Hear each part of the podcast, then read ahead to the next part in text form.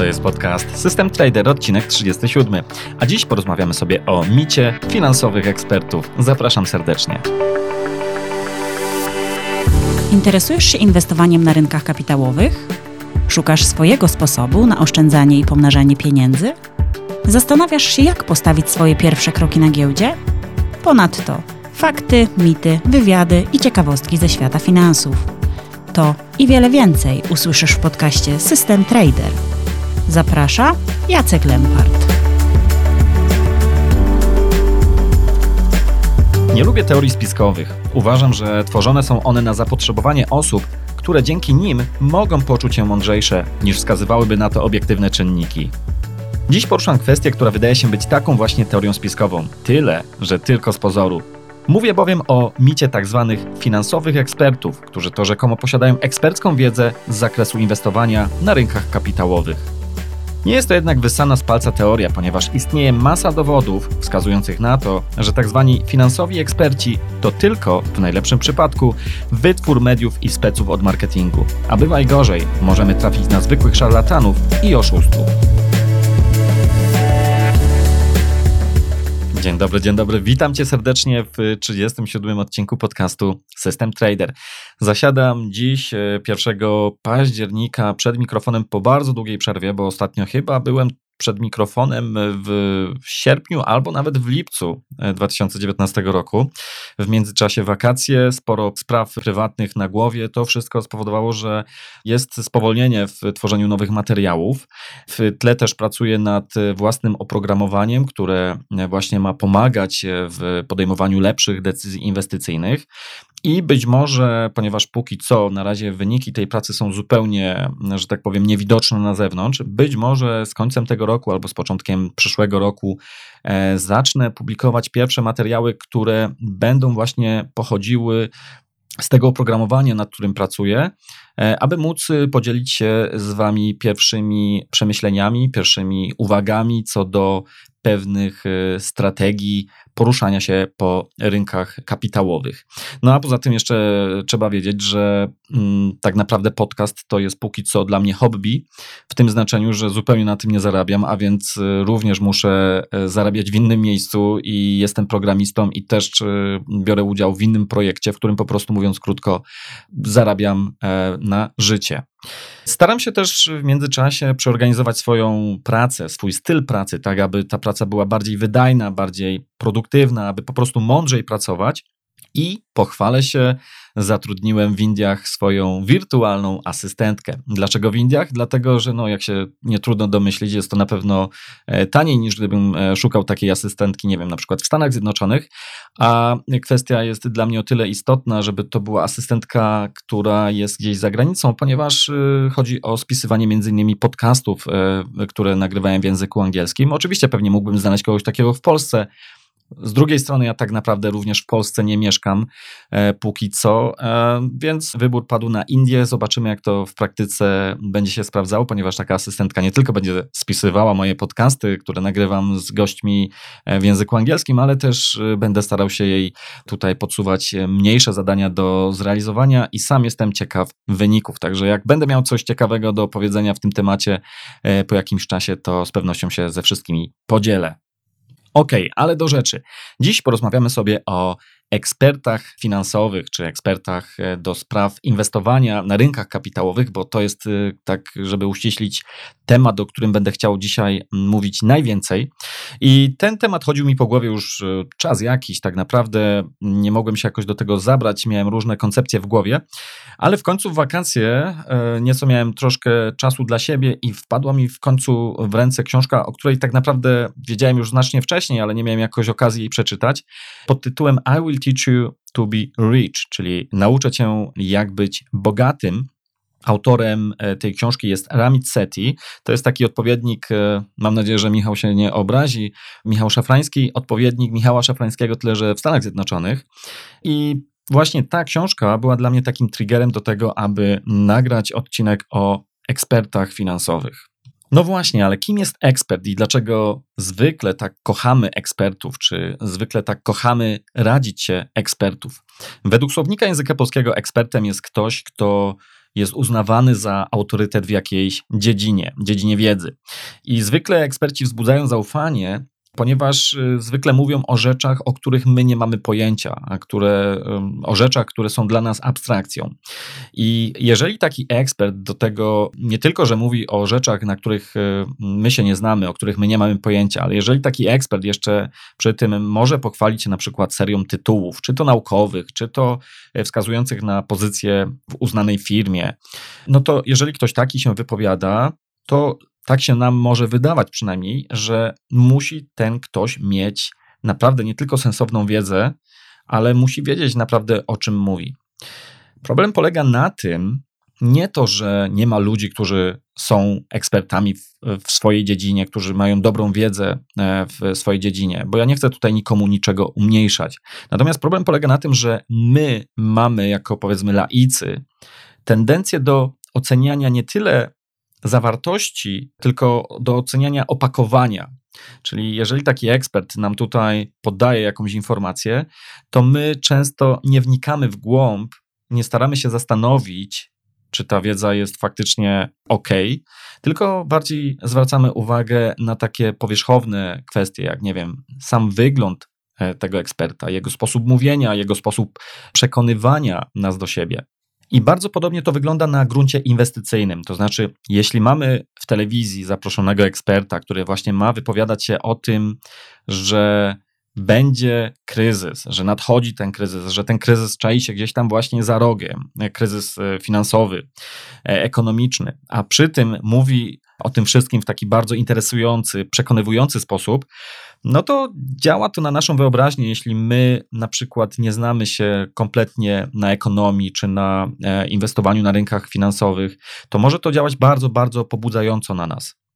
Ja tutaj abstrahuję od tego, czy ten ekspert mówi nawet sensownie, czy niesensownie, e, i nie będę wskazywał konkretnego nawet przypadku żadnej osoby. Natomiast mamy tutaj taką tendencję jako ludzie do popełniania błędów, polegających między innymi na tym, że jako ludzie lubimy słuchać na przykład tego, co się wydarzy w przyszłości na rynkach finansowych.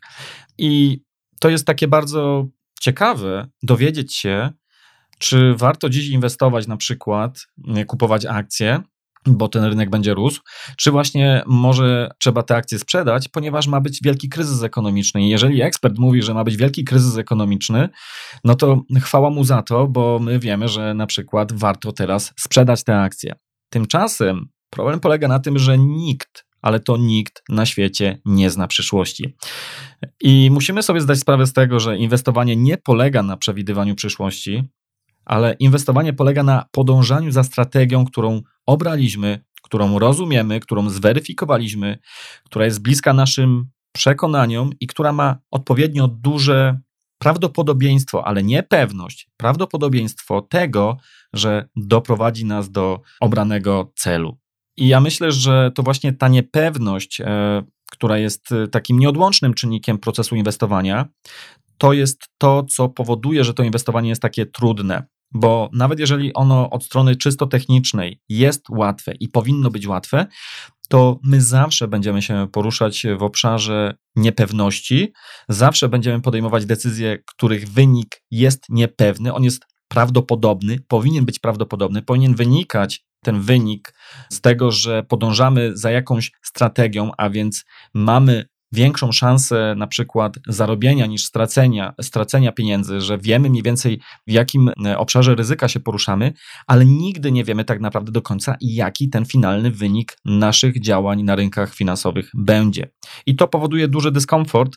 I też to powoduje, że ludzie na przykład, nawet jeżeli mają w ręku dobrą strategię, która sprawdzała się przez lata, to będą e, w podbramkowych sytuacjach, kiedy tracą pieniądze, mieli dużą ochotę porzucania tej strategii na rzecz na przykład czegoś nowego i tak dalej, i tak dalej. Jak to mówi Warren Buffett, investing is simple, but not easy, czyli inwestowanie jest e, proste, ale nie jest łatwe.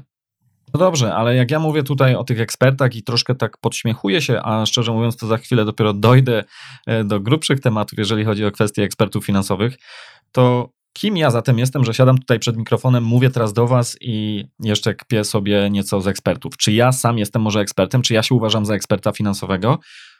Absolutnie, szczerze mówię, nie. Nie uważam się za żadnego eksperta finansowego i nigdy też nie będę formułował żadnych prognoz inwestycyjnych, czy nie będę namawiał tym bardziej nikogo do stosowania jakiejś konkretnej, jedynej, unikatowej, najlepszej w ogóle hiperstrategii. Ja mogę wyrazić swoją własną opinię, mogę pokazać, e, jak ja pewne rzeczy robię, ale zawsze z dużą ostrożnością, w tym sensie, aby, aby uniknąć sytuacji, że ktoś naprawdę bezmyślnie będzie starał się w ciemno e, naśladować to, co ja robię. E, także ja staram się przekazywać swoją wiedzę, swoje doświadczenia i, i, nie lukrować tej rzeczywistości. I będę pokazywał też wiele w przyszłości swoich bardzo błędnych decyzji finansowych, po to, aby Was móc inspirować, abyście mogli się uczyć na doświadczeniach innych, ale bez żadnego tutaj owijania w bawełnę i pokazywania, jak ten świat inwestycyjny jest piękny i jak to jest tylko pięknie odcinać kupony sobie od e, tych pieniędzy, które sobie włożymy, zainwestujemy e, na rynku finansowym. Natomiast o ile nie uważam się za eksperta, no to też y, uczciwie muszę przyznać y, i, i, nie chcę być tutaj fałszywie skromny, że no mam oczywiście większą wiedzę niż przeciętny człowiek złapany gdzieś na ulicy, ale to nie wynika bynajmniej z mojego geniuszu i tego, jaki jestem po prostu genialny, tylko wynika to z ogólnego, bardzo niskiego poziomu wiedzy w społeczeństwie, e, jeżeli chodzi o tematykę inwestowania. Z kolei, jak robię wywiady z takimi osobami jak e, Gary Antonacci, z którym miałem okazję i przyjemność e, nagrywać podcast dla Was, niestety jeszcze wciąż nie przetłumaczony, to jest osoba, która praktycznie w Polsce jest zupełnie nieznana, a jest z kolei bardzo uznana w Stanach Zjednoczonych. I ja wtedy, rozmawiając z taką osobą, tak naprawdę rozumiem, jak ja naprawdę niewiele wiem. To znaczy, ja widzę człowieka po drugiej stronie, właściwie słyszę człowieka po drugiej stronie, który na rynkach finansowych jest dłużej niż ja chodzę po ziemi, który zaczynał gdzieś tam w latach 70. swoją karierę inwestycyjną, który pracował z najlepszymi inwestorami na świecie o uznanych y, osiągnięciach, e, o e, weryfikowalnych osiągnięciach to wtedy to sprowadza na ziemię.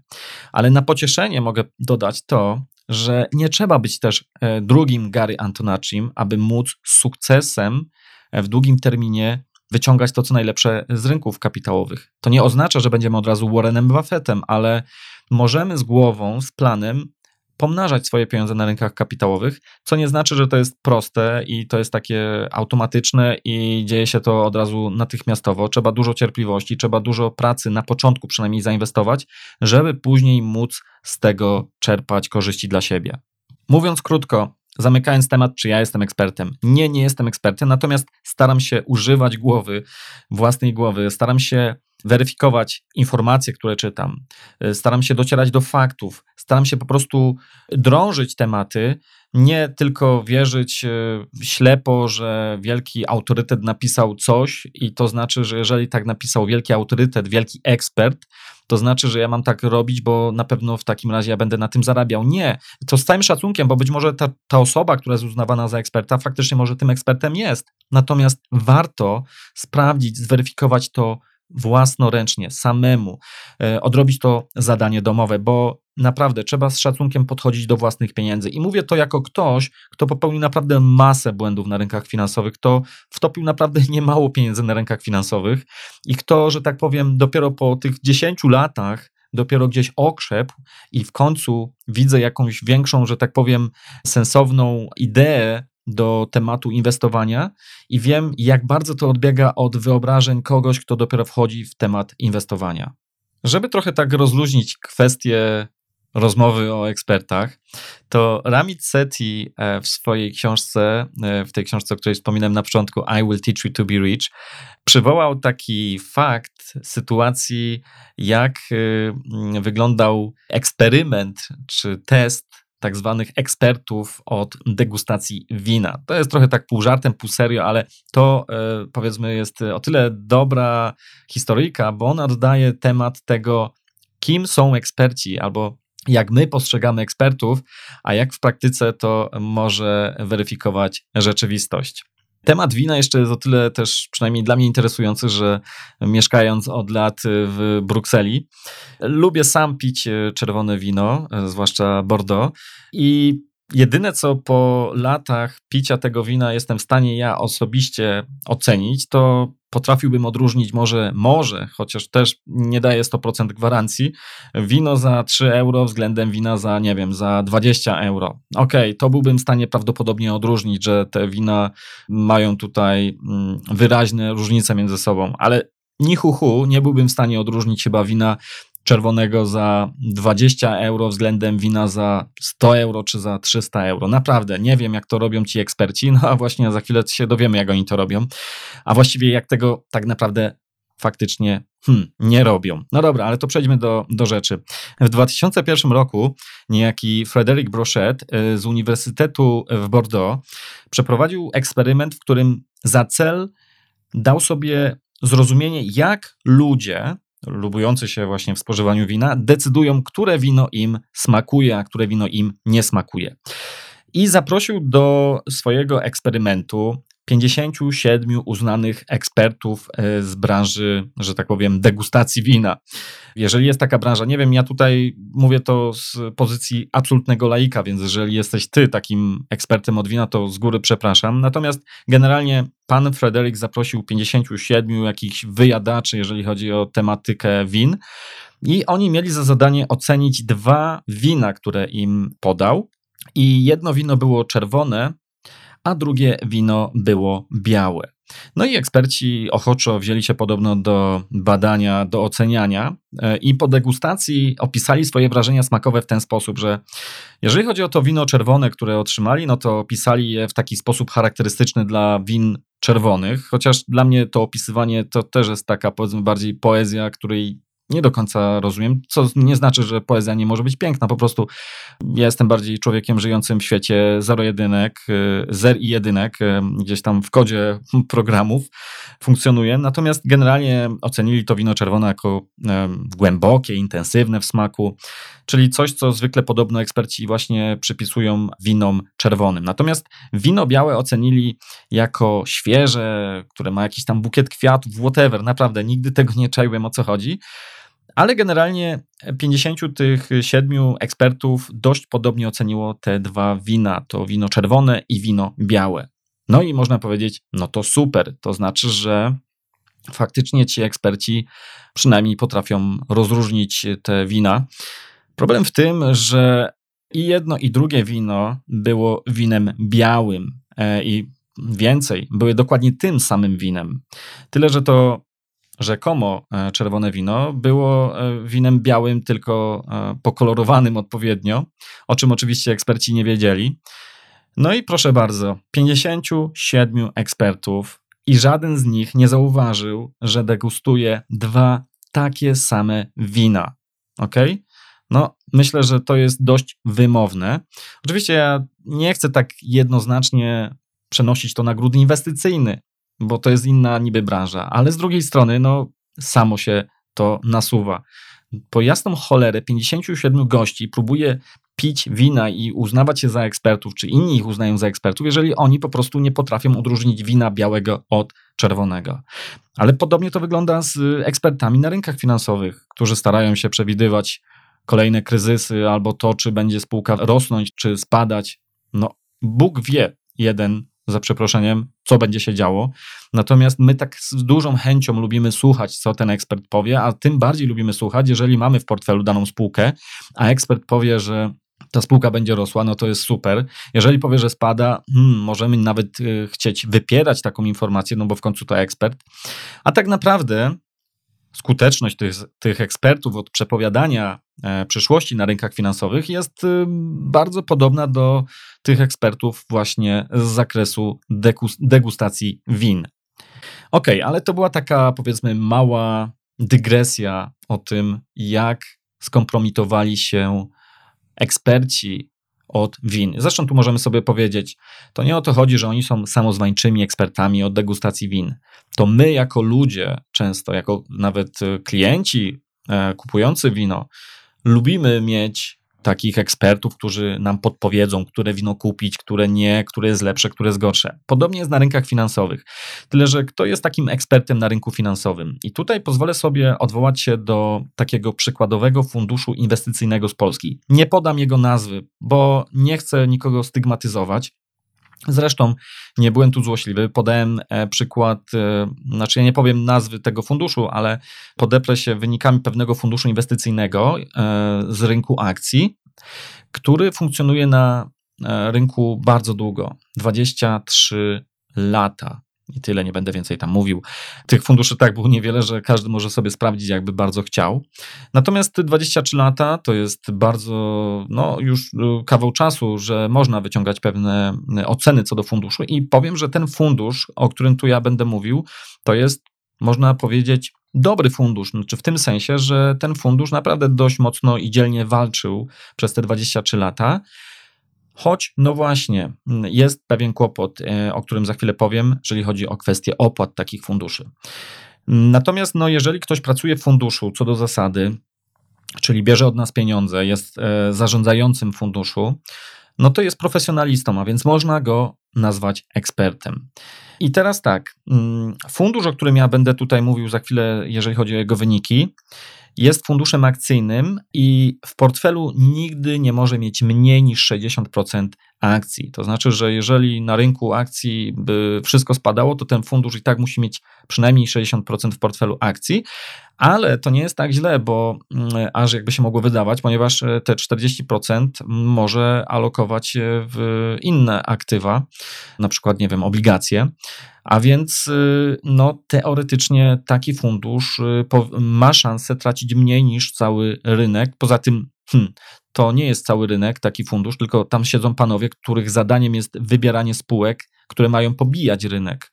Czyli jeżeli rynek urósł, y, nie wiem, o 10% w skali roku, to ci panowie, e, średnia dla rynku taka jest, to ci panowie, którzy tam siedzą, za to im płacimy, mają wykręcić lepszy wynik, prawda? Bo w końcu oni nie biorą całego rynku, co jest proste dziś e, do zrobienia, tylko mają wybrać ten e, sam miód dla nas, żebyśmy mogli mieć lepszy wynik inwestycyjny. Fundusz, o którym mówię za 23 lata do roku 2019 wypracował średnioroczną stopę zwrotu na poziomie ponad 6%. I w międzyczasie, w tych 23 latach, przytrafiła mu się e, maksymalna strata w portfelu na poziomie 61%, minus 61%, czyli w pewnym momencie klienci tego funduszu musieli no, przełknąć uszczuplenie portfela o ponad 60%. Tak to wyglądało za 23 lata i to jest wynik e, no, nie chcę tak jednoznacznie tego oceniać. Z jednej strony jest to e, wynik szokujący, jeżeli chodzi o stratę, 60 ponad procent, to naprawdę nieliczne jednostki są w stanie przeżyć taki spadek w portfelu. Natomiast, chyba że ktoś zupełnie przespał, no to fajnie. Natomiast y, trzeba tutaj przyznać, że indeks WIG za te 23 lata, czyli indeks, który obejmuje cały, cały rynek, absolutnie cały rynek naszej giełdy warszawskiej, wypracował gdzieś o co najmniej 2 punkty procentowe, teraz mówię z głowy, mniejszą stopę zwrotu. I tu mówimy o, o stopie zwrotu łącznie z dywidendami. Czyli w tym kontekście można powiedzieć, że jest ok. I w tym kontekście, jeżeli chodzi o WIG, to można by powiedzieć, że ten fundusz pobił rynek. Tyle, że e, te 23 lata to z jednej strony dobrze, że mamy taki duży track record, z drugiej strony 97 rok to, jest, e, to są takie czasy, gdzie ta nasza giełda jeszcze była tak mało cywilizowana, że e, postaram się przesunąć o nieco mniej lat wstecz, aby sprawdzić, jak ten fundusz działał później. Otóż, jak się cofniemy o 15 lat, a to jest o tyle ciekawy okres, że mniej więcej mamy tutaj też historię już dla WIG-20 Total Return, czyli tego indeksu WIG-20, 20 największych spółek z polskiej giełdy, łącznie z reinwestowanymi dywidendami. To za ostatnie 15 lat e, ten fundusz wypracował już stopę zwrotu 4,7%, tracąc po drodze w tym odcinku czasowym ponad 60%. Natomiast WIG20 TR wypracował ciut lepszą stopę zwrotu, bo 4,92 a więc o 21% lepszą stopę zwrotu wygenerował prosty indeks WIG20TR. Mówiąc krótko, gdybyśmy zainwestowali z początkiem roku 2005 100 tysięcy złotych, to ten fundusz, o którym tutaj mówiłem, e, m, pozwoliłby nam wygenerować stopę zwrotu około 97 tysięcy złotych, natomiast WIG20TR, czyli prosty indeks, wygenerowałby nam kwotę 103 tysięcy złotych, czyli o 6 tysięcy złotych więcej. Przy podobnym mniej więcej obsunięciu e, w międzyczasie wartości portfela ponad 60%. Ale uważam, że ten fundusz mimo wszystko przegrywa nie tylko w wartościach bezwzględnych. No ktoś może powiedzieć niewiele, bo indeks WIG20TR ma 4,92, a e, ten fundusz, o którym mówię, 4,71%, ale przegrywa dlatego, że e, ten fundusz nie musiał mieć cały czas w portfelu 100% akcji. Mógł e, w sytuacjach podbramkowych e, po pierwsze redukować zaangażowanie w akcje i mieć na przykład bezpieczniejsze e, aktywa, a po drugie nie jest ograniczony ten fundusz tylko i wyłącznie do indeksu WIG20, czyli do tych 20 największych spółek. Ten fundusz może również inwestować w praktycznie dowolne inne spółki na rynku, na, na giełdzie papierów wartościowych w Warszawie, o ile oczywiście tam wymogi e, płynnościowe będą e, jakoś sensowne, żeby przy odpowiednim kapitale można takie transakcje przeprowadzić. A więc mimo wszystko ten fundusz powinien wygenerować lepszą stopę zwrotu. No a tak się nie dzieje.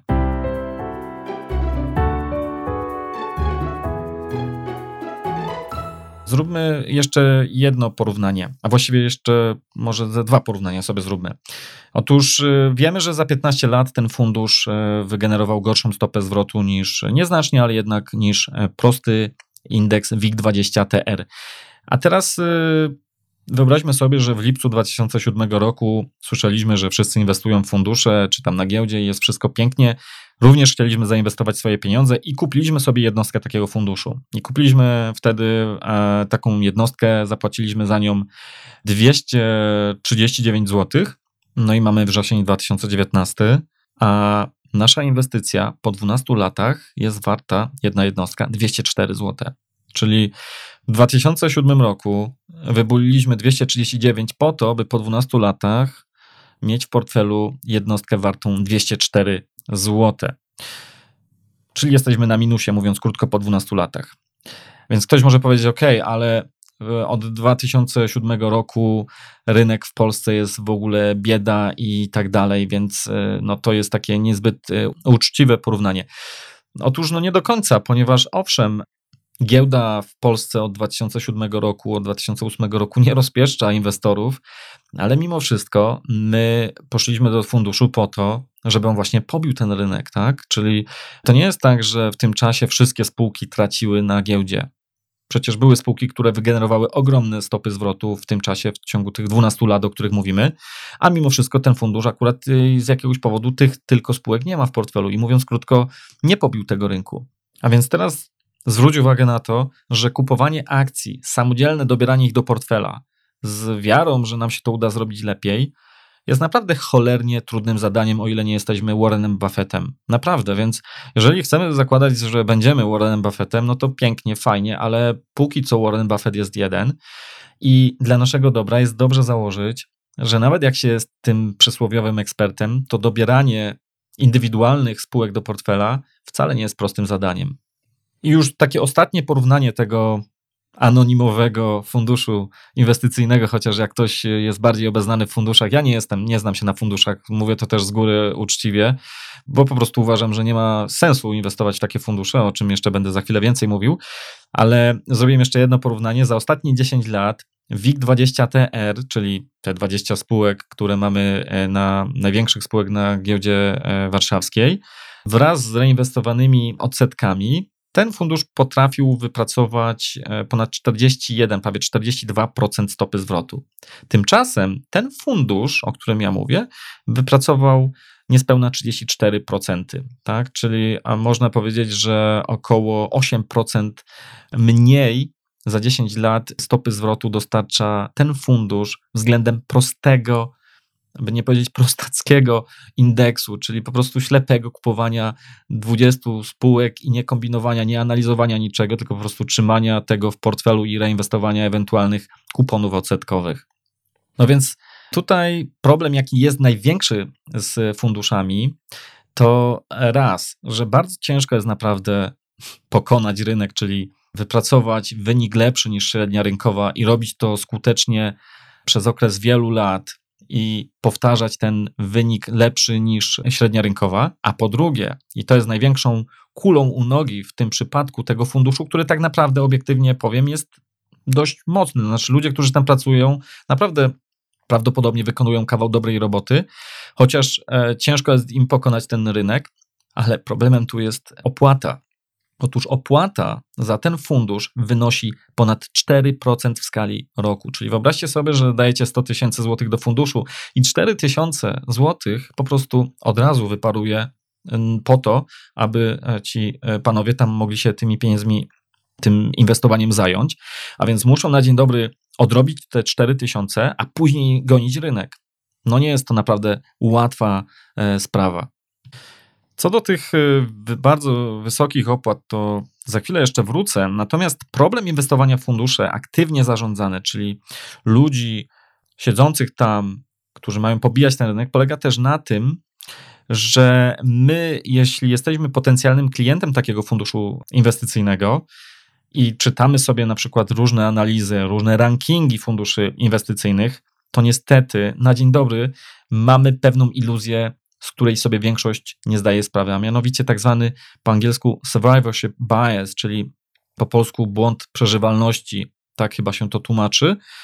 Mówiąc krótko, w tych rankingach widzimy na przykład najlepsze fundusze za ostatni rok, dwa lata, pięć lat, dziesięć lat, natomiast nie widzimy tam funduszy, które po prostu już nie istnieją i nie istnieją dlatego, że na przykład były bardzo słabe i mówiąc krótko, e, wypadły z rynku. Poza tym, jeśli profesjonaliści czy eksperci mają obsunięcia w portfelu na poziomie przekraczającym 60%, czyli podobnie jak i cały rynek, to powiedzmy sobie uczciwie, że e, po prostu no, coś jest tutaj nie tak. Nie po to płacimy ekspertom, żeby tracili tyle co rynek, tak? Oni mają być lepsi od rynku. Przecież my możemy dziś w prosty sposób zreplikować sobie sami rynek, kupując tak zwanego ETF-a, czyli niskokosztowy fundusz indeksowy, który nie kombinuje jak pobić rynku, tylko po prostu naśladuje cały rynek. I może, w Polsce mamy takie ETF-y chociażby na indeks WIG20, ale możemy też na WIG40, na e, rynek giełdy amerykańskiej S&P 500 czy e, niemieckiego DAX-a. I po prostu jednym posunięciem mamy od razu w portfelu cały indeks. Z funduszami inwestycyjnymi jest też taki kłopot, że ludzie, którzy kupują fundusze inwestycyjne, mówiąc, ja się na tym nie znam, nie znam się na inwestowaniu, nie znam się na finansach, nie chcę się tym zajmować, dam to profesjonalistom. No, brzmi to sensownie i brzmi to zdroworozsądkowo. No właśnie, ale to by było zdroworozsądkowe, gdyby ci ludzie faktycznie wykonywali swoją pracę jak należy. Natomiast y, mając y, u nogi kulę w postaci 4% opłat rocznych, czy też e, od 2021 roku chyba ma być to obniżone do 2% maksymalnie, ale to wciąż jest bardzo dużo. Jeżeli mamy z drugiej strony tam sztab analityków, którzy naprawdę przerzucają stogi siana w poszukiwaniu igły i dzielą tam włos na czworo, przeprowadzają jakieś niesamowite analizy, e, często fundamentalne, wchodzą wręcz nawet w, e, głęboko w te spółki, kupują te spółki tak, że nawet w pewnym sensie je mogą kontrolować, a mimo wszystko przegrywają z rynkiem, no to naprawdę coś jest do cholery nie tak. I w tym momencie pozwólcie, że dosłownie na chwilę powiem jeszcze o kosztach, bo trzeba wiedzieć, że jeżeli mamy załóżmy 100 tysięcy złotych, które inwestujemy i załóżmy, że mamy 6% średnioroczną stopę zwrotu, to po 25 latach nasza kwota urośnie do kwoty 430 tysięcy złotych. Ale jeżeli płacimy po drodze 4%, 4% za zarządzanie, czyli jak w przypadku chociażby tego funduszu, to zamiast mieć na końcu 430 tysięcy, to my na końcu mamy zaledwie 160 tysięcy. Tak? Czyli mówiąc inaczej, Jeżeli mamy inwestycje i nam się wydaje, że 4% to nie jest dużo, no na Boga, o co tu robić e, jakiś wielki lament, to musimy sobie zdać sprawę, że przy 25-letnim okresie inwestowania i przy 6% średniorocznej stopy zwrotu przed kosztami, normalnie byśmy mieli 430 tysięcy złotych, to tu mamy na końcu zaledwie 160 tysięcy złotych. Mówiąc inaczej, opłata konsumuje nam ponad 60% naszej inwestycji. To jest po prostu coś masakrycznego wręcz. I możemy sobie to porównać dla przykładu, gdy mamy na szali inny fundusz, który pobiera opłatę 0,25% rocznie.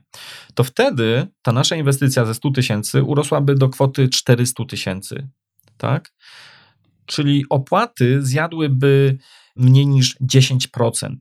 A 0,25% rocznie to no, z jednej strony jest niewiele, ale na rynkach rozwiniętych można mieć e, fundusze, które mają jeszcze znacznie mniejsze opłaty, znacznie poniżej jednej e, dziesiątej procenta.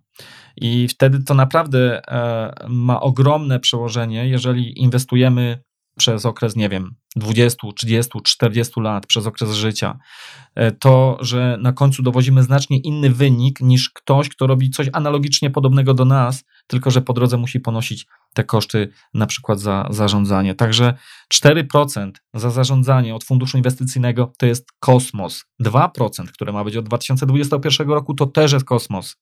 Mówiąc krótko, w najprostszym scenariuszu będąc zwykłym żuczkiem, który nie chce się uczyć, nie wiem, analizy fundamentalnej, nie chce się tym zajmować na co dzień, okazuje się, że jeżeli kupimy sobie prosty fundusz indeksowy, to mamy mniej więcej 80-90% mm, szans, że po 10-15 latach, przynajmniej tak mówią dane za, z rynku w Stanach Zjednoczonych, gdzie no, jest znacznie więcej funduszy, ten rynek też jest dłuższy, bardziej rozwinięty. Mniej więcej 80-90% funduszy w okresie 10-15 lat przegrywa z rynkiem. Czyli jeżeli my sobie kupimy rynek, to na dzień dobry mamy szansę, od razu bardzo dużą szansę, że pobijemy większość funduszy na rynku. A warto, żebyśmy zrozumieli, że nawet jeżeli są fundusze nieliczne, bo naprawdę bardzo nieliczne, które pobijają ten rynek po 10-15 latach, to my to wiemy po 10-15 latach. Bardzo ciężko a priori wcześniej wiedzieć, że jak wybierzemy ten fundusz, bo nam ranking jakiś tam powiedział, że to jest świetny fundusz, że on za 10-15 lat będzie również dalej naj, najlepszym funduszem i pobije rynek. My tego nie wiemy. Ten fundusz może po drodze nawet zbankrutować. Więc zamiast po prostu kopać się z bykiem, lepiej kupić po prostu rynek, jeżeli naprawdę nie chcemy wchodzić głęboko w kwestię inwestowania i zamknąć to w cholerę i zająć się czymś innym, naprawdę życiem, czymkolwiek. Jeżeli nie chcemy, jeżeli nie chcemy zajmować się aktywnie inwestowaniem i to nam daje szansę na to, że będziemy mieć lepszy wynik niż większość osób, która inwestuje w fundusze inwestycyjne. Ale oczywiście to jest moja opinia, co prawda tutaj poparta twardymi liczbami, twardymi statystykami, więc y, to oczywiście od ciebie zależy, w jaką stronę pójdziesz, bo też kupienie rynku i zapomnienie e, i tak prosto powiedzieć sobie, a ja teraz zapomnę o tym, to niestety takie proste nie jest i, i o tym właśnie teraz będę chciał powiedzieć słów kilka. Otóż, żeby zamknąć dzisiejszy odcinek, Czyli wiemy, że no, z ekspertami jest różnie i zwykle ci eksperci na rynkach finansowych przypominają tych ekspertów, których opisywałem przy degustacji wina. No to jak w takim razie rozwiązać ten problem inwestowania własnych pieniędzy? No, jak już powiedziałem, opcja pierwsza, ta najprostsza, to mm, kupujemy faktycznie cały ten rynek i zapominamy o tym. Ale to nie jest takie proste, więc tego bym raczej nie polecał tak zrobić wprost każdemu. Sam Warren Buffett mówi, że jego najlepsza porada inwestycyjna, jaką mógłby komukolwiek udzielić, to kupić sobie do portfela 90% akcji amerykańskich w postaci chociażby indeksu SP 500, czyli 500 największych spółek amerykańskich. Bardzo łatwo to zrobić, właśnie wykorzystując do tego celu chociażby fundusz typu ETF, niskokosztowy a 10% w portfelu e, zalokować e, w krótkoterminowe obligacje. I taka konstrukcja portfela, bardzo prosta, pozwala według Warrena Buffetta pobijać większość, jak nie wszystkie fundusze aktywnie zarządzane na rynku.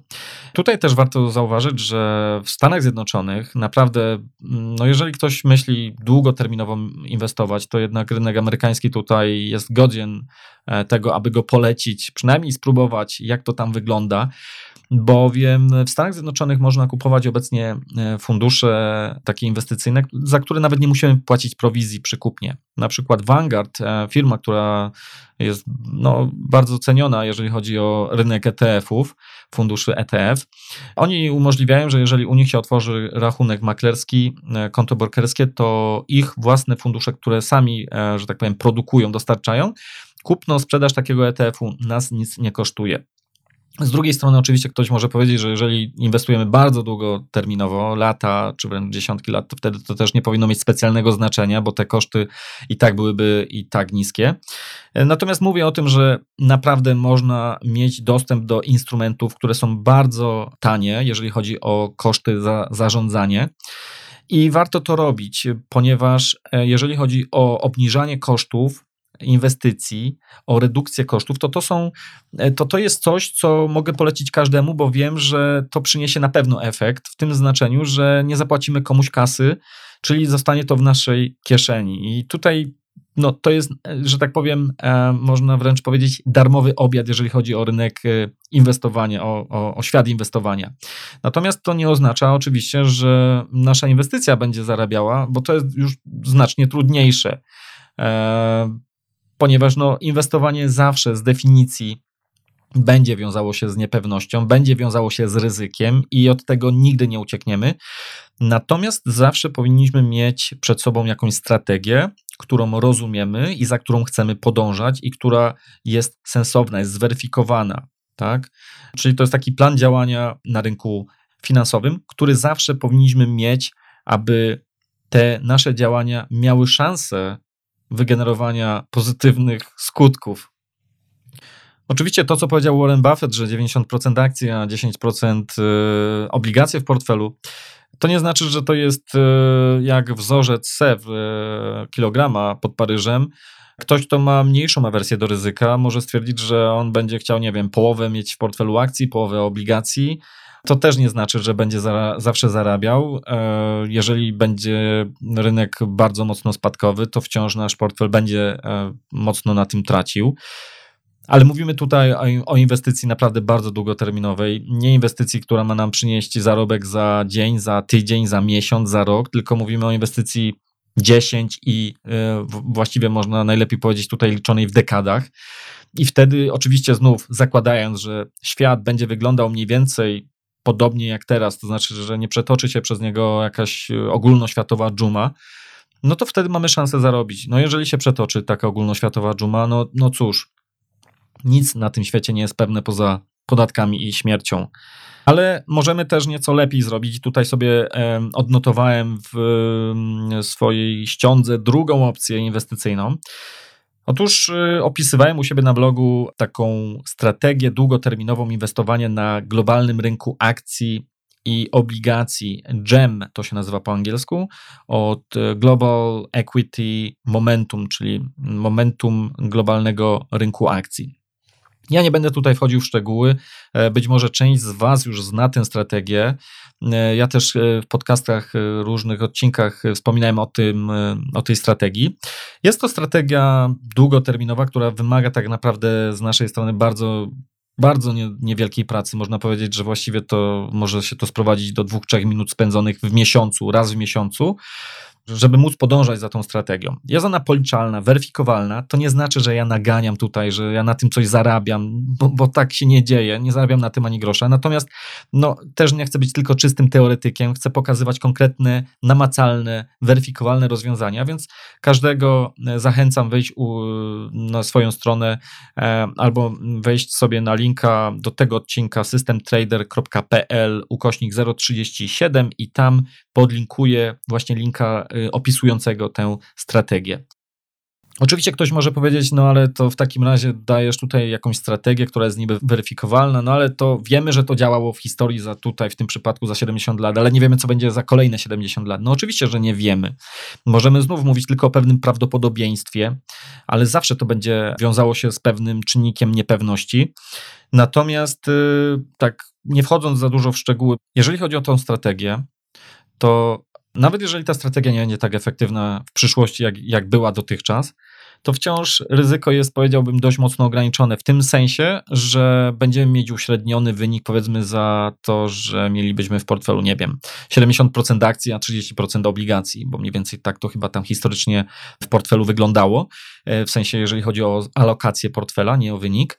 Więc mówiąc krótko, zamiast się ograniczać do statycznego portfela, który nas sztywno ma wplecione, nie wiem, 70% akcji, 30% obligacji, tutaj próbujemy podążać za strategią, która robi to w bardziej inteligentny sposób, bazując na bardzo rzetelnych przesłankach y, rynkowych, które są weryfikowalne i, i, i pewnych anomaliach rynkowych, które występują od wieków na rynkach finansowych. Natomiast y, no, y, mamy cały czas otwartą e, furtkę na tą premię za to, że możemy ten rynek, nawet jeżeli nie pobić w sensie wyniku na końcu, to przynajmniej mamy szansę na to, że po drodze nie będziemy musieć przeżywać obsunięć na portfelu typu 50%, 60%, tylko wypracujemy mniej więcej tyle co rynek, ale na przykład w międzyczasie będziemy tracić 10-20%, tak? A to robi ogromną różnicę, jeżeli chodzi o inwestowanie własnych pieniędzy. I zupełnie na koniec, no ktoś może powiedzieć, no dobra, ale mój w ogóle podcast się nazywa System Trader. Ja tu w ogóle nic o tradingu nie powiedziałem. No nie powiedziałem o tym celowo, ponieważ staram się tutaj w tym odcinku skierować swoje słowa głównie do osób, które naprawdę szukają swojej drogi na rynkach finansowych, nie po to, żeby być profesjonalnym traderem, tylko żeby móc po prostu budować swój kapitał przez życie. Idąc przez to życie, żeby móc budować swój kapitał, żeby móc jakoś sensowniej odkładać te pieniądze wypracowane nadwyżki finansowe niż na lokacie w banku. A trading, taki full-time trading, krótkoterminowy, to jest e, po prostu jeżeli ktoś to chce robić, to, to to jest zajęcie, to jest pełnoetatowa praca. Linda Rashki, e, którą e, miałem przyjemność gościć dwukrotnie w swoim podcaście, a więc zawodowa traderka, naprawdę kobieta, która można powiedzieć zjadła zęby na tradingu, która jest na rynku niemalże już 40 lat ona spędza na to, to jest jej pasja też przy okazji, poza tym, że to kiedyś był biznes, bo teraz jest na emeryturze, powiedzmy, tradingowej, nadal sobie handluje, ale bardziej dla siebie. Ona spędza na to 60 godzin tygodniowo. Jeżeli my pracujemy na etacie, mamy inne źródło dochodu, to nie, nie sądźmy, że będziemy mogli sobie być traderem z dziesięcioma monitorami w pokoju, który tam od czasu do czasu sobie wskoczy przed albo po pracy, albo w trakcie pracy, nie wiem, w trakcie lunchu, jeżeli mamy blisko do pracy i zrobimy sobie jednego, dwa, trzy trady i będzie fajnie, bo to tak po prostu nie działa. Tak to nie działa. Ja nie mówię, że na tradingu nie można zarabiać. Sam znam świetnych traderów, profesjonalistów, którzy na rynku są często dłużej niż ja chodzę po tej ziemi, ale to nie znaczy, że to jest proste. Dlatego też e, dziś starałem się bardziej swój komunikat tutaj skierować do osób mniej zaawansowanych, nie takich, które starają się każdego dnia tutaj żyć tymi rynkami i pobijać je w jakimś krótkoterminowym tradingu. Ok, to tyle ode mnie w tym odcinku. Sorry, że znów się rozgadałem. E, zapraszam serdecznie do komentowania na mojej stronie systemtrader.pl ukośnik 037, tak jak numer tego odcinka, jak i również do odwiedzenia mojego profilu na, na Facebooku oraz na Twitterze. Będę też wdzięczny za polubienie podcastu na iTunes, bo to jest coś, co naprawdę mi może z kolei pomóc w tym, aby ten mój trud i wysiłek, to, że siadam tutaj przed mikrofonem, a to nie jest tylko godzinne nagranie, ale ja wcześniej musiałem się przygotować, bla, bla, bla, bla. Oczywiście to chodzi też y, całkiem sporo, mm, że tak powiem, zasobów czasowych i nie tylko na to jest, y, że tak powiem, przeznaczonych, więc warto, żeby te materiały po prostu docierały do szerszej publiczności. Dlatego też, jeżeli uważasz, że to, co powiedziałem tutaj na przykład, y, ma dla ciebie sens i podoba ci się to i uważasz, że chciałbyś, żebym to robił dalej, to jeżeli zalajkujesz mnie na iTunes, czy na YouTubie, czy gdzieś tam, gdziekolwiek jestem dostępny, to na pewno to pomoże w tym, aby te treści łatwiej docierały do szerszej publiczności. Także z góry bardzo, bardzo za to wsparcie dziękuję. Tymczasem życzę wszystkiego dobrego i do usłyszenia niebawem. Bye bye.